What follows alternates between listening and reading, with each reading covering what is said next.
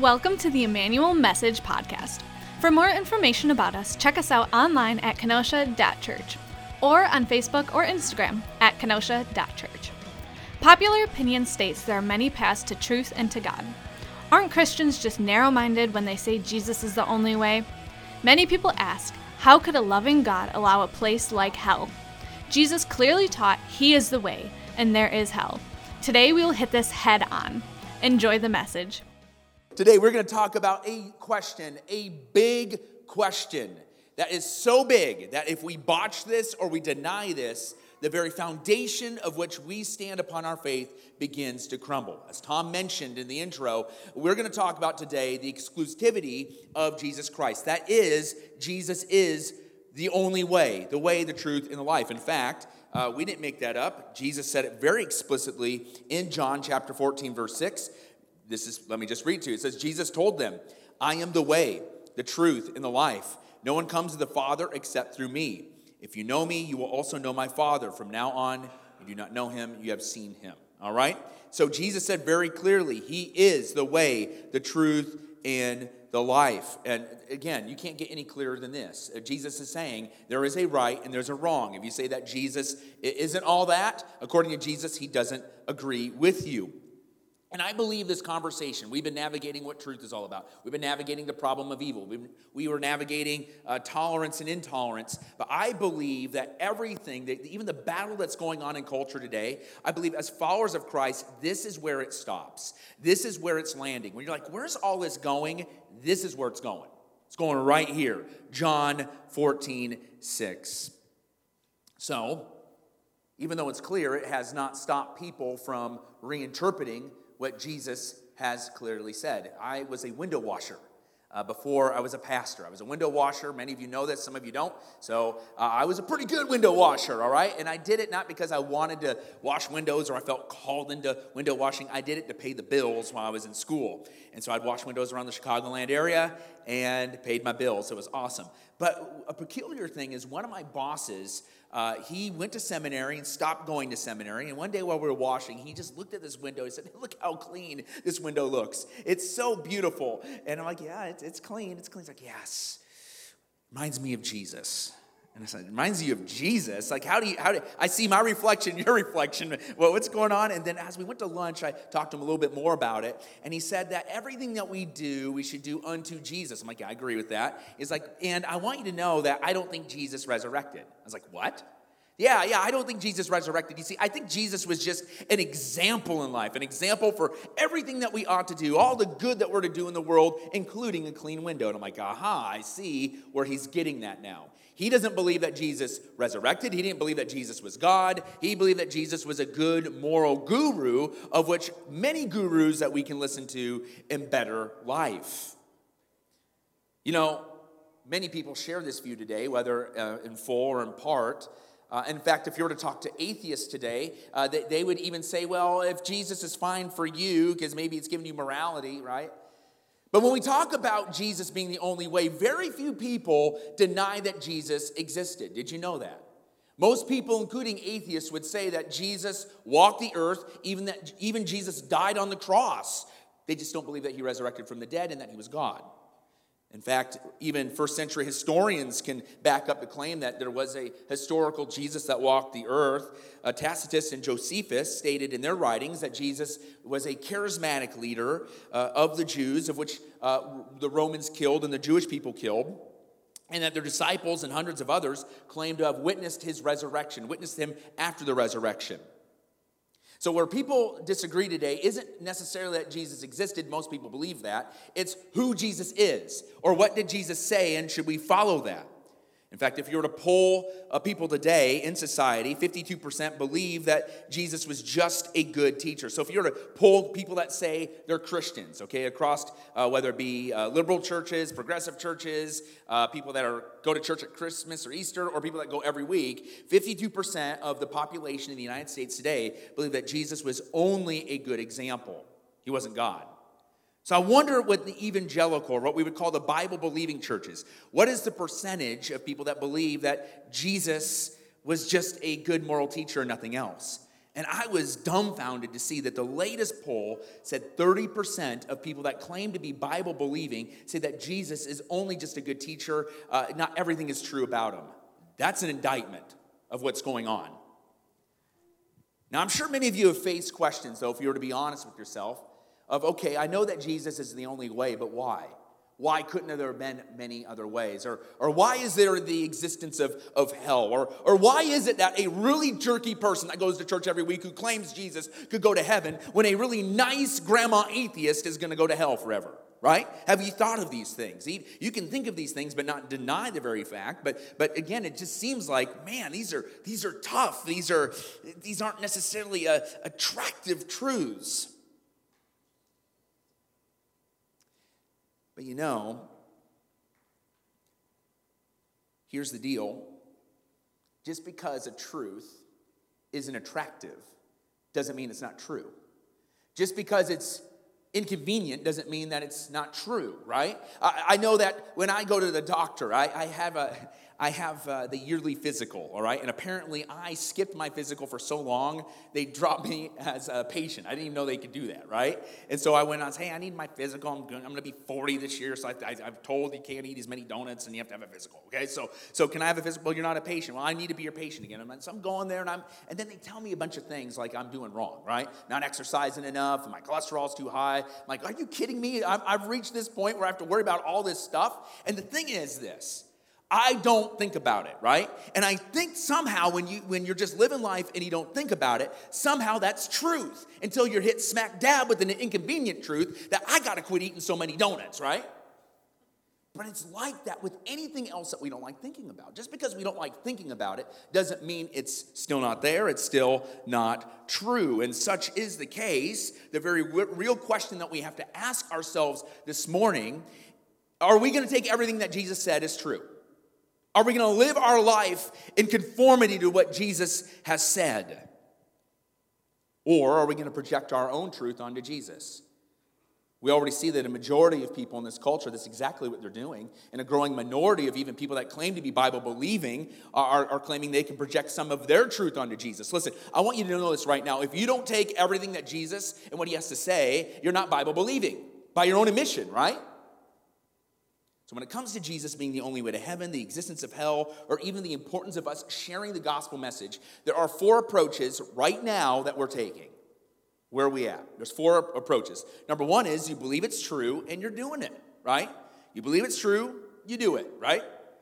The second one, and this is where a lot of Bible believing Christians have just kind of fallen into, is they say you believe, but you don't do it. You say you believe and you don't do it, right? And so, whereas you're living by faith in the first one, this, this one is complacency. Uh, our natural position as followers of Christ is to fall into complacency, not more faithfulness. To be faithful, you got to fight for it. You got to walk into it. You got to be intentional with it. Now, as you become complacent, you become hard hearted. Uh, some just don't believe. You don't believe because you have doubts, and so you don't really believe it. You don't do it. But this is where it lands, and this is where culture is going. It's not that you just don't believe, but let's talk about it you won't believe. I'm not going to believe that. Why? I don't agree with that. Well, that's what Jesus said. I don't care. Well, that's what the Bible says. It doesn't matter, right? And so we're seeing a lot of people saying, I won't believe that. And that you think that number four is far away from the church, but it's creeping into the church all over the place. So, our guiding principle this morning, our main idea is this as we look at who Jesus is, that he's the only way, is we need to shape your beliefs. You need to shape your beliefs on what is real rather than what you feel. Shape your beliefs on what is real rather than what you feel. This is so important, especially in this pandemic season. So many of us have led by our feelings, right? And our feelings are, are at least stressed, if not broken, right now. It is so important to lead in the and be led by the truth of Jesus Christ, even when we can't feel it. So there's three things we're going to look at specifically this morning. Three things that the Bible is so very clear is that Jesus indeed is the only way, that hell is real, and that we have an obligation to share. We need to shape our beliefs around these of what is real rather than what we feel. Let's take a look at number one. Jesus is clear there's only one way to heaven. Jesus is clear, very clear, there is only one way to heaven. Let's go back to John chapter 14. Again, if you're uh, not typically into your Bibles, I invite you to, to turn to your Bibles. We put the words on the screen uh, for those of you that are guests and at home. We put those on the screen as well too. But whether you're at home or in person, we really encourage you to get in the habit, open that Bible, get it up on your phone, and take notes along with it. All right, John chapter 14, verse 1. Uh, Jesus uh, had just told, by the way, before, prior to this passage, the disciples uh, that one of his one of the 12 was going to be a traitor. All right, and so they're like, oh, who's going to be the traitor, right? So they're kind of dismayed by this. Um, he also told them that he was going to leave them. And then later on, he pulls Peter aside and said, Oh, by the way, you're going to deny me three times, all right? So they're kind of just thrown into a little bit of a loop here, right? They're, they're feeling, uh, they're, they're not feeling great. And so, John 14, verse 1, he said, Don't let your heart be troubled. Believe in God, believe also in me. In my Father's house are many rooms. If it were not so, would I have told you? I would not have told you that I'm going to prepare a place for you. If I go away and prepare a place for you, I will come again and take you to myself so that where I am, you may be also. You know the way to where I am going. And so these disciples are dismayed about these truths that Jesus had just given them.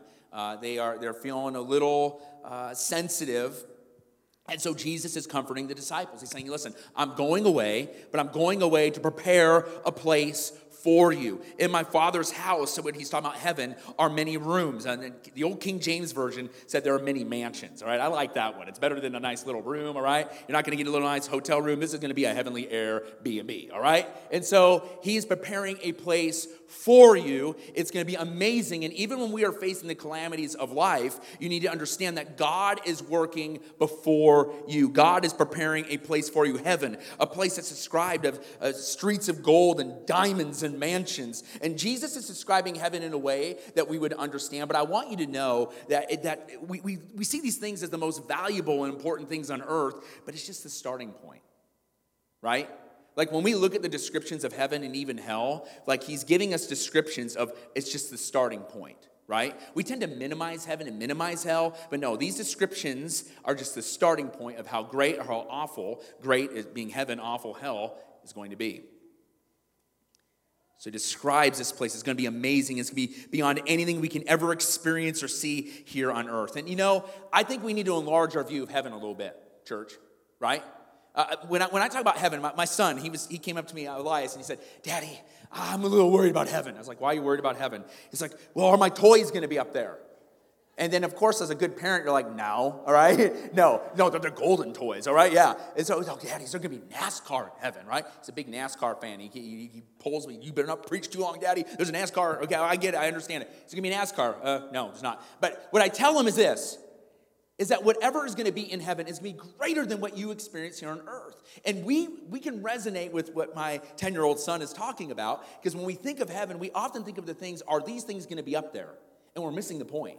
The things that we value so much here on earth, it's going to be that much better. And the best thing is this is don't look at the stuff that you're going to get because that is that's just looking at it from a sinful heart. We get to be in the presence of God. And if you're like, well, that doesn't really interest me, listen, open yourself up to the presence of God. When you have those moments in worship, when you have those awesome mountaintop experiences in prayer and worship, if, you, if you've ever had those, I want you to remember those because that is just a little moment that you're going to have forever in heaven, right? Those things that you long for being in the presence of God, it's going to be absolutely every day, every moment. How awesome is that, church? Church, right?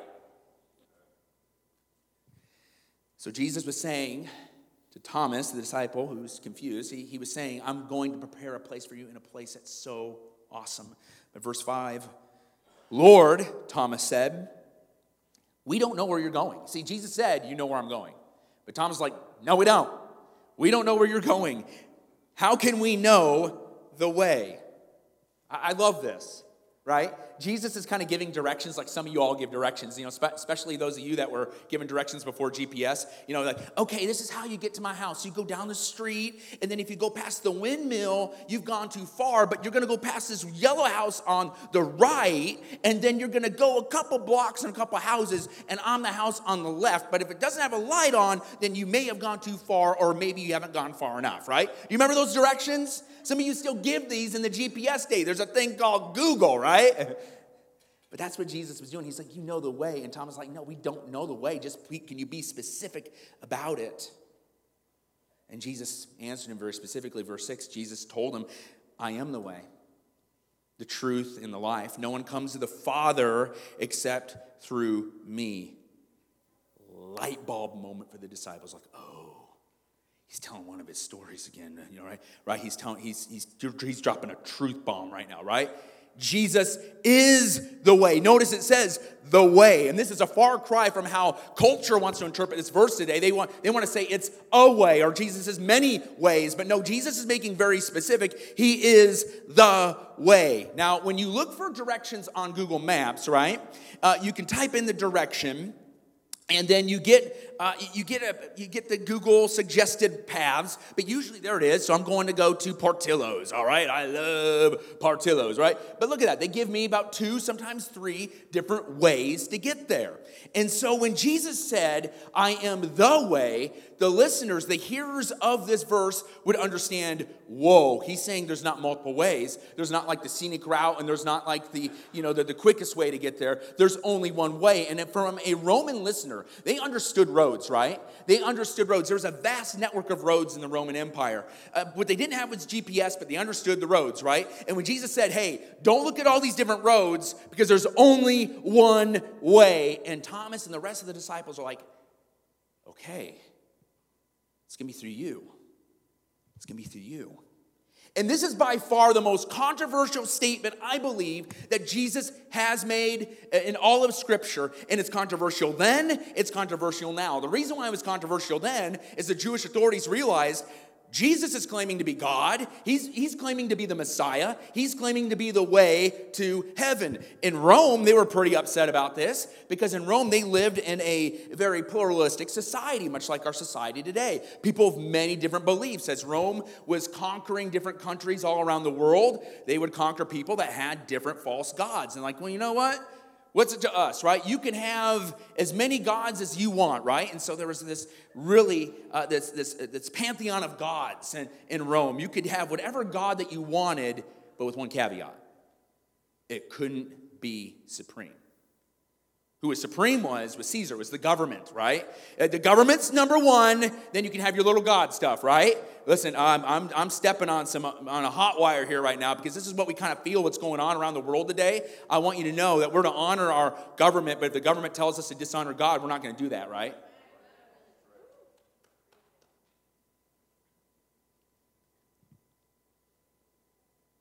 And so when jesus said he's the way the truth and the life uh oh, he broke a lot of people's rules, didn't he? And Rome realized we have a problem. We have some traitors. The Jewish people said we have blasphemers. And, and in 2021, people say, that's bigoted. You kidding? That's small minded. And yet Jesus is saying it. He's saying he is the only way. Jesus is the only way. And so the question is if he's the only way, then I want to echo Thomas's question then how do we get on that way? And to receive Jesus, you must be born again. Because of Jesus' controversial message, a Pharisee named Nicodemus came to Jesus with questions in the night. He didn't want to be seen because he knew his peers would chastise him. They know his peers may kick him out of the group. So, like, I have some questions. This Jesus is really intriguing me. So, you know what I'm going to do? I'm just, I'm going to go in the night. I'm going to go asking some questions. John chapter 3, verse 1. There was a man from the Pharisees named Nicodemus, a ruler of the Jews. This man came to him at night and said, Rabbi, we know that you're a teacher who has come from God, for no one could perform these signs you do unless God were with him. And Jesus replied, Truly I tell you, unless someone is born again, you cannot see the kingdom of God. And they go back and forth. He's like confused, like, How do I get born again? How do I go back to my mother's womb? He's like, No, no, no, that's not what I'm talking about. It's like you're born once physically, but you're dead spiritually. You're dead because you're born into a world of sin. You are a sinner as well. We, you don't have to teach a kid how to sin, right? And so what happens is if you want life, life eternal, you need to be born again spiritually. John 3:16 For God loved the world in this way he gave his one and only son so that everyone who believes in him will not perish but have eternal life. I'm going to go extended edition. Usually we stop right there. Verse 17 is so cool. For God did not send his son into the world to condemn the world but to save the world through him. Anyone who believes in him is not condemned, but anyone who does not believe is already condemned because he has not believed in the name the one and only son of God. Jesus is clear. He is the only way, and we have to personally place our faith and trust in Him alone to receive the salvation that He is giving. And just like Nicodemus, many people today seek things about Jesus in the dark because his views are polarizing. Because oh, I don't know, I want people to know I'm that, right? And we, and if we're all honest, there have been moments we've shrink back in our faith because we're afraid of what people are going to think, right? We've all had our Nicodemus moments. There was a time I really stuck my foot in my mouth. Oh boy, oh boy, this was bad. I was at a buffet, all right? And uh, on their menu board above the cash register was a small picture of a bearded man. I think I was with Tom. I was because he makes, he makes fun of me with this. It was a picture of a bearded man. Immediately I thought, oh, whoa, it's Jesus. So I, I said to the lady, hey, that's so cool that you have a picture of Jesus on your menu board. But you know, like uh, when words are coming out of your mouth and your mind's like, stop talking, stop talking, stop talking, right? I wasn't listening to that little voice in my head because what it was trying to tell me, the, the little voice of the Holy Spirit was, that's not Jesus because behind Jesus were these flame throwing dragons, all right? So I realized, oh, I think this might be Buddhist or something totally other I don't even know about, right? And so this isn't Jesus, but I'm like, I, oh, it's so cool that you have this picture of Jesus. And the lady immediately goes, that is not Jesus. And I realized, I think I'm gonna get thrown out of this buffet, right? And for some people, Jesus evokes an emotion that is so, I don't wanna hear anything about it. And we've ran into people like that, right? Maybe they're people from different religions, maybe they're people that had a bad experience, or they're avid atheists, right? But I think that's, I think the far majority of people you're gonna run into, people are gonna be okay with Jesus. Oh, you're with Jesus? Okay, cool. They're okay with Jesus. They're just not okay with, at least in part or in full, what he has to say and what he's all about. You see, people want Jesus to be kind of this token, do what you want to do in love, right? People are all about Jesus, but they're just not about his message. Today, people want to claim Jesus without living out his commands in full or in part. They want to make Jesus into something that is at best a watered down diet Jesus full of aspartame and no carbs, right? They want to make Jesus that fits into their circle of influence, into their cultural upbringing, or, or the, just anything they want him to be. We see this. You can find, you can Google a church and find a church to back up any view that you want, right? That's not why we go to church. That's not why we're part of a church family. We're part of a church family uh, to be led by Jesus Christ. We know who Jesus Christ is because of the Word of God. Uh, and when we follow Jesus Christ, He empowers us with with the Holy Spirit to do the miraculous things that God wants His church to do. Today, there are many examples of people, though, that are trying to make Jesus a mixture of everything. You know, everything's the same. I think everything just kind of leads all the same direction. You may have heard, right? You've heard people say that. I just, I, how, how are you to say that your God is the only way to heaven? I mean, that just seems kind of small minded. Like, seriously? They just all go the same way. And when I hear people say that, I'm like, you haven't really understood what everybody is saying around the world because they don't all logically make sense. In fact, Buddhism, they teach that Jesus was not God, but he was an enlightened man. That doesn't, that doesn't check with what Jesus said, right? Uh, Hinduism states that Jesus is an incarnation, one of millions of gods. Uh, Islam states that Jesus was a prophet who was inferior to Muhammad. Uh, Mormonism states that, oh man, Mormonism gets the winner, winner, chicken dinner here. Mormonism states that Jesus was only a man and became one of many gods who was the spirit brother of Satan, all right? Sounds like a really bad Marvel film, all right? And then woke Christianity or progressive Christianity. By the way, when I say progressive Christianity, that's not one and the same of politics. It can be. It just progressive Christianity is progressing beyond truth. Okay, that's what that means. Pro- progressing beyond established orthodoxy. All right. So woke Christianity or progressive Christianity believes that Jesus was a socialist example to liberate structures of oppression and to prove oneself through good works.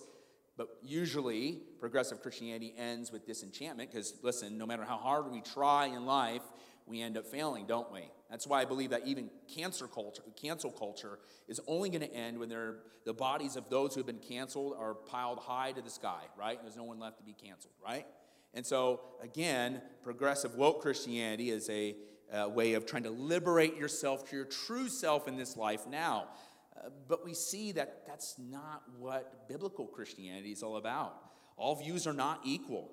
But we're living, though, listen, even though all views are not equal, and we see that logically, all views have accessibility. Do not for one moment believe that the accessibility of a topic makes it true. I'll give you an example. I ran into somebody who said, Andy, I need help. I was like, okay, what? I ran into someone with some odd beliefs. I'm like, okay, let's talk about it. He goes, yeah, he's a flat earther. I was like, what? A flat earther? It's like, yeah, I was sitting next to him on the plane and he was like trying to evangelize me, like, you know, the earth is flat. I was like, how did he really? They still exist? It's like, yeah. And, and how, how is he being discipled? Because listen, when people have odd views, they're being discipled by somebody, right?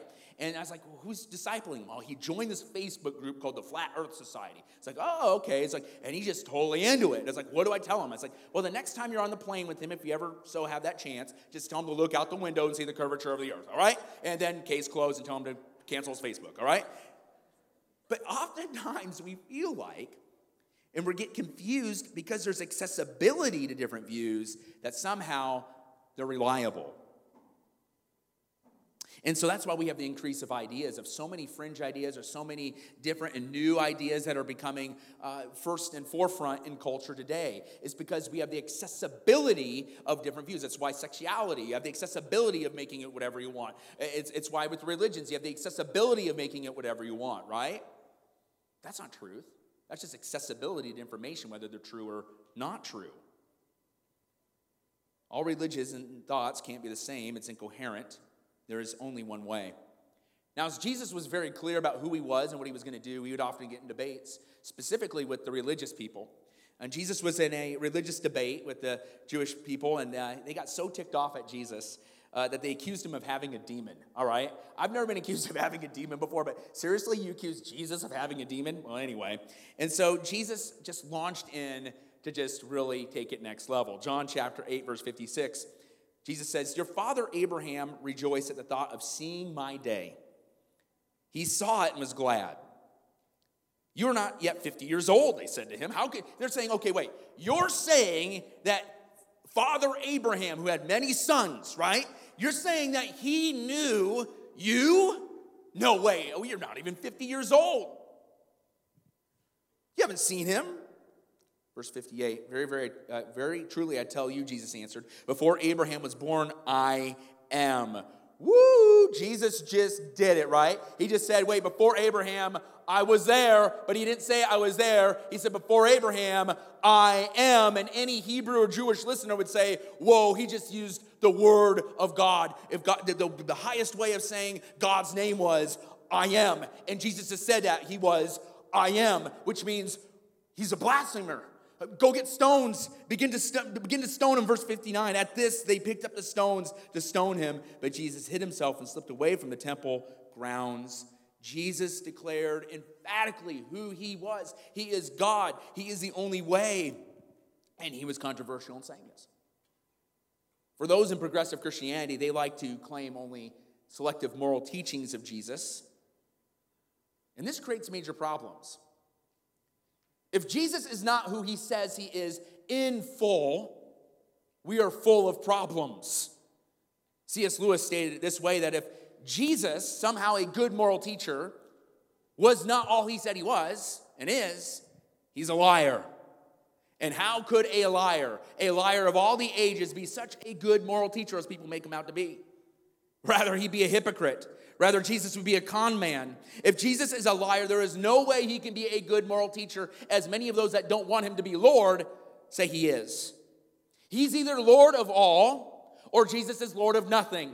And I'm going to tell you, Jesus Christ is Lord of all. He's King of all. He has brought the greatest message of humanity that we could be made right with God, even though that we are alienated, we can be made right with Him and be made sons and daughters of the Most High God. You cannot have a good moral teacher if he's a liar and a hypocrite. He must be who he says he is. He is a perfect God. And yet, I just went around and found churches all around the country today. I just, I just, as during this week, in fact, someone sent me, this all started. You know, like when you go online, you're like, what did I just do the last half hour? Well, uh, that happened. I was looking at all these different churches' mission statements. And someone sent me uh, from a different city, said, hey, could you check out this church I, I'm kind of associated with? I'm like, yeah, sure. I looked at it and I was horrified. They didn't, they didn't have life groups or Bible studies, they had book clubs on subjects that had nothing to do with Jesus.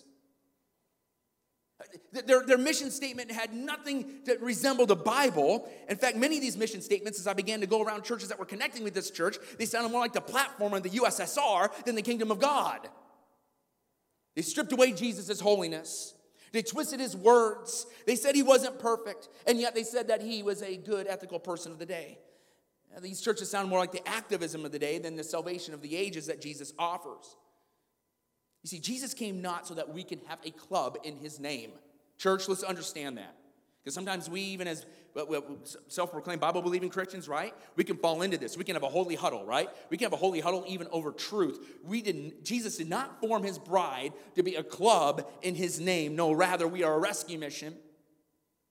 We are a rescue mission for Jesus Christ. We're saved by grace through faith, not of works in that no one can boast.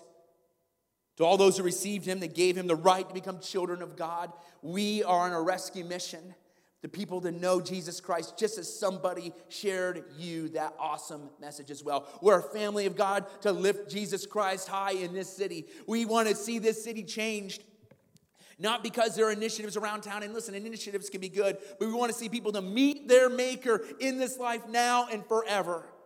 I believe that Emmanuel Kenosha Church is positioned in this place in the city, in this time in this city, to make waves in this city. Not just a little ripple, but a tsunami of His grace, a tsunami of His miracles, a tsunami of His power, knowing that Jesus Christ is indeed in control. We are not a club. No, no, no. Let's not waste our life and let's not waste our moment. We are a people of God to be the people of God. Can I get an amen, church, on that one? Shape your beliefs on what is real rather than how you feel. Now, if Jesus is the only way, the question then logically is what happens to those who reject him? And again, Jesus is very clear. Point number two today for taking notes. Jesus is clear hell is a real place for those who reject him. Now, besides sexuality, which is a huge reason why people just denounce uh, the scriptures or denounce Bible, uh, Bible version of Jesus, right? Their own version of Jesus. Uh, besides sexuality, hell is one of the biggest stumbling blocks for those not to place their faith and trust in Jesus. Only half of Christians today in society, a recent poll, believe in the existence of a real hell. Uh, and then for those, there's a percentage above those that are open to the existence of hell, but only for really bad people, such as terrorists and, and murderers. For many, the idea that a good person could go to hell is way too cruel. Others seems it seems too harsh a punishment, and others seem like, well, I just don't know if it's a literal place. Others say, well, everybody goes to heaven, and that's a heresy called universalism. Hell is so difficult that even C.S. Lewis said, if I could remove one doctrine from the Bible, he says this there's no doctrine which I would be more willing to remove from Christianity than this if it lay in my power. But C.S. Lewis, no, that was just, it was hard. It was a hard truth. He didn't remove it because the Old Testament, the New Testament, and Jesus himself were so very clear on the existence of hell. In fact, Jesus, overall teachings, 13% of his teachings were on hell. Half of his parables, he mentioned hell. And why? He wanted to warn us about the reality of a place that is forever outside of his presence. But one of the main objections of hell is well, it just seems so unjust. Hell is not unjust. It's not unjust. Hell is not unjust. Even though in our human mind, sometimes it might seem that way. So let's talk why it is not unjust. Luke chapter 13, verse 22. He, that is Jesus, went through one town and village after another, teaching and making his way to Jerusalem. Lord, someone asked him, are only a few people going to be saved? That word saved is used a lot in the church. We use it here every week. But have you, ever, have you ever stopped to think when you say, hey, have you been saved? Or hey, I've been saved, to say, saved from what? Right? We use it as a word where we just spew it out and that's done. And it's, it's, it's a good word, right? But what's it mean? Saved. Saved from what? If you ask some people, though, you're going to be horrified by what they answer. Some people that have turned Jesus into something other than what we see in the Bible. Uh, Jesus has come to this earth to save you from earthly oppression or, or socioeconomical revolution that will bring freedom to the disenfranchised, or salvation to liberate you to your true self of who you truly are. But that's not salvation. Yes, we're supposed to care for the poor and the widows and those that don't have food. Yes, that is something that, that we are called to do as followers of Christ. But I want you to know that these are symptoms of a fallen world, and there's something even bigger we need to make, take care of, and that we need to be uh, ultimately uh, infatuated with, and that is eternity. And so when we see here saved, it is eternal salvation. Because we are separated from Almighty God because of our sins. Jesus told his disciples something very clear. You see, often we, there's a gospel that's being preached where it's like, okay, if you receive Jesus, uh, your life's gonna be all better. Have you heard that sometimes on, on Christian TV, right? It's like, receive Jesus today, and what's gonna happen is you're gonna get your cars, you're gonna get your relationships on, you're gonna get all these things. Listen, Jesus can do that. And Jesus loves to restore different things in our lives. Don't stop praying for those things. But that's not why we go to Jesus. Your walk with Jesus will not last if you're following him only to get something else. But yet, that's what we've reduced our salvation to Jesus all about something other than Jesus and being made right with Him. And so sometimes when you place your faith and trust in Jesus, life doesn't get easier. But it's not about being short sighted about this life. It's about seeing eternity, right? You, you, hear people talk about, let's have our best life right now, right? Well, try telling that to a third world Christian that could get their head lopped off for being a Christian, right? And so Jesus told his disciples, he leveled with them. If anyone wants to follow after me, let him deny himself, take up his cross, and follow me. When Jesus talked about salvation, he was talking about the salvation of our souls. Salvation from the punishment that every single one of us deserved in a place called hell. We naturally, naturally stand in opposition to the things of God. We naturally stand uh, separated from God unless we receive the remedy, and the remedy is the only way through Jesus Christ our Lord. You see, people, I've heard people say, well, why can't there just not be a hell? Why can't there just be a heaven? And listen, if there is not a hell, if God's like, yeah, just come on all in here, right? Oh, forget about it. Just come on here. It doesn't matter what went on. It doesn't matter if you follow me. It doesn't, it doesn't matter if you place your faith and trust me. Just come on into heaven, right? Heaven wouldn't be heaven. It'd be earth 2.0, right? Or for the people that don't believe that there is any heaven or hell, why would, really? Like this earth is then your heaven. And this earth isn't heaven, right? All you have to do is look for all the oppression in the world, the, the starvation, the wars, everything, and you're like, that's heaven? That's why Jesus' message isn't one that's like, oh, I can't believe it. it's like, oh, thank you, God, right? When Jesus talks about being saved, he's talking about our souls. Jesus continues, Luke chapter 13, verse 24. He said to them, Make every effort to enter through the narrow door, because I tell you, many will try to enter and won't be able. Once the homeowner gets up and shuts the door, then you will stand outside and knock on the door, saying, Lord, open the door for us. And he will answer to you, I don't know you or where you came from. And then you will say, Well, we ate and drank in your presence, and we taught in our and you, you taught in our streets. But he will say, I tell you, I don't know where you came from. Get away from me, you evil doers. And there will be weeping and gnashing of teeth in that place. That's one of the scariest passages in scriptures. He, he also has a similar scripture in, in Matthew. In talking with people, they know they're far from God, but they think, well, God just can be cool with me when I die, right? Or, you know, I'm just gonna, I'm just gonna hedge my bets that everything's gonna work out in the end. In some churches, they teach that. They teach you have a second chance after you die. Uh, they call it purgatory, right? Purgatory is not found in Scripture, right? Okay? Uh, but they'll call purgatory. Or some people will say, well, I'll reincarnate, as in some other religions. They'll say, well, I'll get a second chance here on earth. Or others, they think, like, you know, uh, just God, every, just kumbaya, right? I'm, I'm not, you know, Kim Jong un or something like that, right? But the Bible is very clear here, and we see this in, even in Jesus' parable. Once the door is shut, it is shut. And the door shuts when you die or Christ comes back in our lifetime. And if you haven't placed your faith and trust in Christ, then it is too late. Hell is awful, it's painful. We see this. There's weeping, there's gnashing of teeth in that place. The scriptures also describe it a place of fire, of eternal punishment. We'll get to that in a moment. So, hell is just. We have an almighty God who's perfect. And the punishment is just. Well, some people are like, okay, well, if it's just, don't you think that it's a little overkill? You know? Like if you stole a pack of gum and someone gave you a life imprisonment, don't you think that's a little bit overkill, right? So I've heard that. It's like, okay, I understand there needs to be a hell to, you know, if, if, if you know, if there's gonna be perfection in heaven. Or I, okay, I understand that. But don't you think it's just a little bit unjust? Like if somebody tells a white lie, they're gonna go to hell, right? You mean God's standard is perfection? Yes, it is. That just doesn't seem just. Uh, uh, well, at least if it's just, it just it feels a little overkill. Eternal, but here's the deal: eternal punishment fits the crime. Eternal punishment fits the crime. Bible's clear. Hell is described as have, uh, having a, uh, being a place of fire that's never quenched. Matthew chapter 25, verse 46 calls it eternal punishment. That word eternal, by the way, this is important to understand because some people today are saying that you're uh, annihilated when you're dead, right? So, like, okay, you're not going to go to heaven, but you just cease to be. Well, that's not what we see here. We see that hell is eternal conscious punishment. So we see here that word eternal comes from the original word that explicitly states that your conscience, it's a painful presence away from God that will never end. There's no way around that word. I know it's inconvenient, I know it's harsh, but it, I would be lying to you if I told you anything different, okay?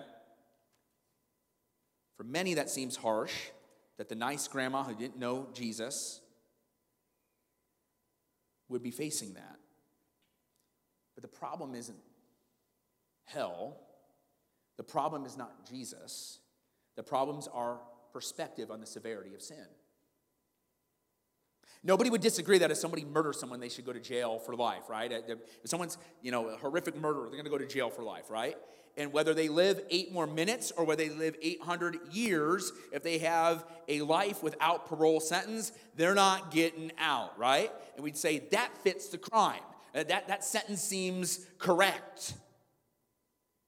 And without sending that person to jail, we would say that would be unjust.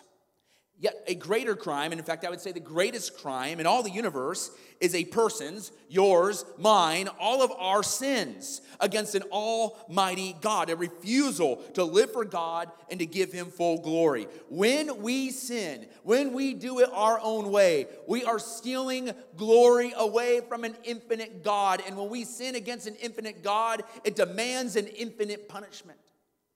The reason why we feel like hell just seems like overkill is that we have, we have minimized the severity of what sin is against God. When we sin, we commit treason against the Creator. When we sin, unless we have a Savior, we're all headed for hell. And our good works that try to get to God, they're always going to fall short. That's why we need Jesus. Hell is hard, hell is gut wrenching. It's definitely gut wrenching when we think of, whenever we talk about hell, people are like, I always think of this person, I always think of this person. And sometimes when we think of the ramifications of hell, it stops us from talking about Jesus because, like, I just can't think of that. But don't let that stop you from sharing Jesus. In fact, make that a motivation for you sharing about Jesus. So, our third point is this Jesus is clear that followers have a moral obligation to share his message. Now, we've all seen the guys that say, turn or burn, right? We've all seen those guys, right? And we all see the people that try to motivate people into heaven by talking about hell all the time. I will say this I do believe people can place their faith and trust in Jesus because they're like, oh man, I don't want to go to hell, right? But if that is their only motivation, they're missing everything, right? We don't go to heaven just to get out of hell, we go to heaven to be with our Creator God. And so we want to make sure that we are leading people to the love of Jesus Christ. We're leading people to understand what Jesus did for them. We lead people to understand the infinite love, the infinite grace, the infinite mercy that our Lord Jesus Christ has for us. That's what we want to lead people into. You know what I think hell is a great motivator for? Yeah, to impart to people that don't know Christ. You and me, those that consider yourselves followers of Christ. We realize it's real. The reason why I believe the latest, one of the latest uh, statistics said that it takes 20 years for one person in a church to lead someone to Christ is because the flames of hell have grown dim, right? They've grown dim. Like we, they just, we don't believe it's, is it really all that real? Is it really all that necessary? Yes, it is. And when we realize that the, the eternal, ba- the, the eternity is, lies in the balance of every single person's lives, we realize the gospel is good news, but the gospel is not just good news, it's a rescue mission. There's urgency. Remember, I was at the Rose Bowl in 2016. My dad, a lifelong Hawkeyes fan, brought me, my brother, bought tickets, he brought our hotel, brought the flights. It was awesome. But the Iowa Hawkeyes got crushed, all right? Uh, they got crushed by Stanford. But I remember going into the Rose Bowl, and these guys were holding up yellow signs and they said, For the wages of sin is death. Another guy said, You're going to hell. and it was just I, I was feeling uneasy, right? And so and they're kind of yelling at you, "Uh," you know. And so I go up to the guy, I'm like, "Hey, I'm a follower of Christ. Uh, it says for the wages of sin or death. You know, I agree with that, but where's the good news?"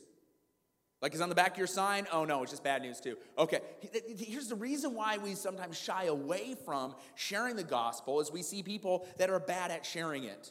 Or they're doing it for the wrong motives. They want to look good or they want to they want to show that they're better and you're not, right? Well, just because there's a bad messenger doesn't mean we throw out the message. Tom talked about that last week. If you had a bad math teacher, doesn't mean two plus two doesn't equal four, right? Don't, don't let a bad messenger stop you from giving out a good message. It's urgent. Acts 4:12 says there is salvation in no one else. There's no one under the name of heaven given to people by which we must be saved. Too often people will share Jesus by scaring them to hell, but listen, we want to show them the love of Jesus. And when you get saved in Jesus Christ, listen, this is, this is what we lead people to. You're declared not guilty. Those very things that you feel like you're drowning with, He lifts you up. He delivers you. You have peace with God. You have bold access to talk to Him whenever you want. You're filled with the Holy Spirit. You're able to live naturally supernatural lives. You get redemption from suffering. You've overcome your sin. You've realized your eternal purpose. And you stand and you get to realize His presence, that He has purposes and plans to execute through your life. And you realize that wherever you place value in this world, it is nothing compared to the glory that's to be revealed. You realize that the sufferings of this world are nothing compared to the glory that's in heaven. You realize that God works all things for the good for those that are called according to his purpose. You realize that he has purposes and plans for your life. And when you realize that, and when people realize they can have that, listen, they know there's hell and they know that they don't want to go to it, but man, they're even more enamored of what they're getting. Jesus Christ in full. It's urgent. Every second we are closer to his coming or our passing. Every second we're closer. Every second your loved one, your friend is closer to his second coming or their passing. And the question I asked you a couple weeks ago who are the three people that you're going to pray for this year? Who are the three people that you're going to care for this year? That show random acts of kindness and, and show that you love them, no matter if they place their faith and trust in Christ or not? Who are the three people that you're actually going to share the gospel message? The gospel message being that God created them for a purpose and plan, but that their sins separated them from God's purposes and plans, and that sins can't be removed by good deeds, that sins can't be removed by doing good. But listen, the awesome thing is this that paying the price for sin, Jesus Christ died and rose again, and that everyone who places their faith in Him alone will be saved. And when you're saved, here's the awesome thing is that the eternal life, we don't have to wait for it the kingdom of God starts right now, doesn't it? It starts right now as we expand the mission and ways of Jesus throughout this world as we prepare for eternity. It is a message you don't need to be a professional to know and, and live by. Listen, sometimes people say, oh, we have more of an evangelistic heart, or, or oh, that person's more of an evangelist. Listen, those are excuses.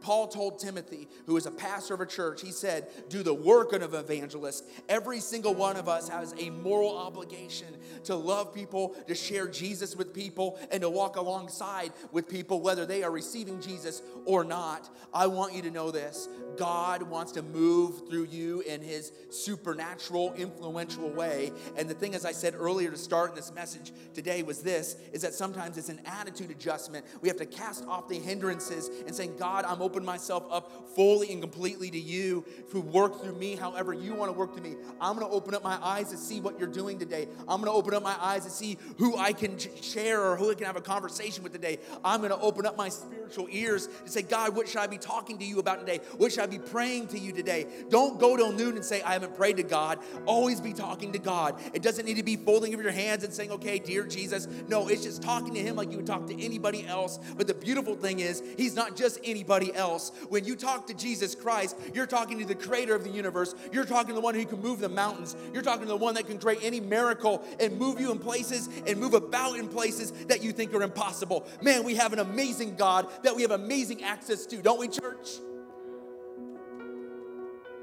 So, when it comes to Jesus being the only way to heaven, the existence of hell, and the importance of sharing, we have four ways to approach it. You believe it's true, and you do. You say you believe, and you don't. You don't believe, or you won't believe.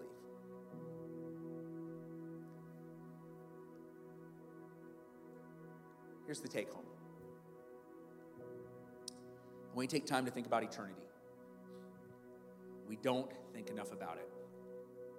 I'm not saying think of eternity to where you're no earthly good. No, think of eternity so that you can bring the goodness of God in earth right now. We are to be not of the world, but in the world. Who do you need to share your faith with this week? Those three people that you're sharing with throughout this year, who, who's you going to have a conversation with? Ask God to open an opportunity. And then take an assessment of where your hope lies. Take an assessment of where your hope lies. Think about that. It's like, what gets you excited? Or what's that trigger point? Like, if you've had a bad day, like your week just went kind of downhill, you have to think, and that happened to me midweek. I was telling, I was like, man, I'm just kind of feeling the dumps today. And I had to kind of think back, okay, God, what was that? It's like, oh, this person said this. It wasn't even bad, right? But my mind just started focusing more on that instead of the leading of the Lord. And it was that trigger point. So, take an assessment of where your hope lies. Let's pray. Lord Jesus, we love you. And we thank you that you are the only way, that we can trust you in your ways, on your way. We thank you that you've come to deliver us from sin, from an eternal place called hell. We thank you, Jesus, that we can fully place our hope in you even when we don't see how you're going to do it. So, God, give us an increased measure of faith. Give us an increased measure of your Holy Spirit right now. Church, just spend time with Him. Spend time with Him. Let the Spirit of God just meet with you right now. Where are you placing your hope? Where do you need to think more of eternity?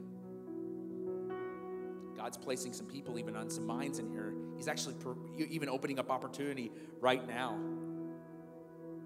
When you get that random text message uh, this afternoon, you know that's a God thing. Some of you are going to send that text message hey, can we get coffee? Just pray to Him. As we pray, I want to just speak specifically to those of you, and we have people here every week that this is your first time in church or you've been away from church for a long time and you just don't know where you're at with Jesus. You know, the beautiful thing is that you don't have to be an expert of Jesus to receive Jesus into your life. It's not about what you do. See, God's already begun a work in you. He created you to have a relationship with Him. But just like every single person and every person on this planet, we have fallen short of His glory. We've sinned. And the beautiful thing I'm telling you right now, for those of you that you know you don't have a personal relationship with Jesus or you know that you've been far from Him, listen, here's the deal. It's not about your performance. It's not about you trying to do good things. Good things are good things, but they don't get you to God. Jesus is the way, and this is what he did. He died on the cross 2,000 years ago. He went to a cross, was crucified, rejected by the Jewish people, and crucified by the Romans on that cross. And he went there not to just die a horrific death, but to take on the wrath of God, every sin that you've ever committed, and on that cross to forgive it. You see, if Jesus was just another guru, he would have died on the cross and he would have been buried and he would never rose again. But because Jesus is God, he rose from the dead. And when he rose from the dead, you know what this means? That when he said he went to the cross to forgive you, he actually did it. This is your responsibility right now. If you know that you don't have a personal relationship with Jesus or you've been far from him, this is your responsibility right now to receive him personally. Just pray to Him right now. Say, Lord Jesus, I need you. I need your forgiveness. Thank you for dying on the cross, and raising from the dead. I'm placing my full faith and trust in you right now. Right now. Just tell Him that. Don't put it off because the Bible says today is the day of your salvation. With every head's bowed and eyes closed, if that's you, if, like, if you're saying that's me, I'm placing my faith and trust in Jesus. I was far from him or I've never even thought about him. I wanted nothing. But today I want his forgiveness in my life. I, I want to make him uh, the, the, the God of my life. I, I, I, want to, I want to follow him. I want him to lead me.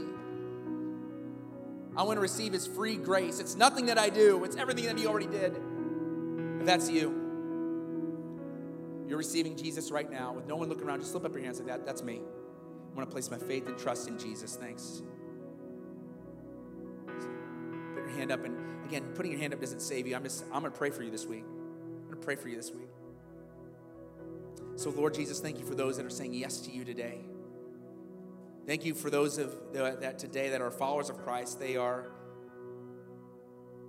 they're reassessing their hope and they're placing it only on you because you're the only way. God, I pray for those divine conversations. Oh, I'm excited. Kenosha is going to be changed this week.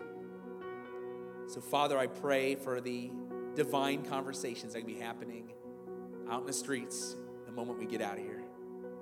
We love you, Lord. We pray this in Jesus' name. Amen. Thanks for listening to this week's episode. Again, if you'd like more information about Emmanuel Kenosha Church, then check us out online at kenosha.church. Also, we'd love it if you'd connect with us on Facebook or Instagram, both at kenosha.church. Lastly, if you enjoyed this podcast, we encourage you to subscribe to us on iTunes at Emmanuel Kenosha. That way, you never have to miss an episode. At Emmanuel, we are not perfect people, but we are people being made new through Jesus. Thanks for listening to this week's episode, and we'll see you next time on the Emmanuel Message Podcast.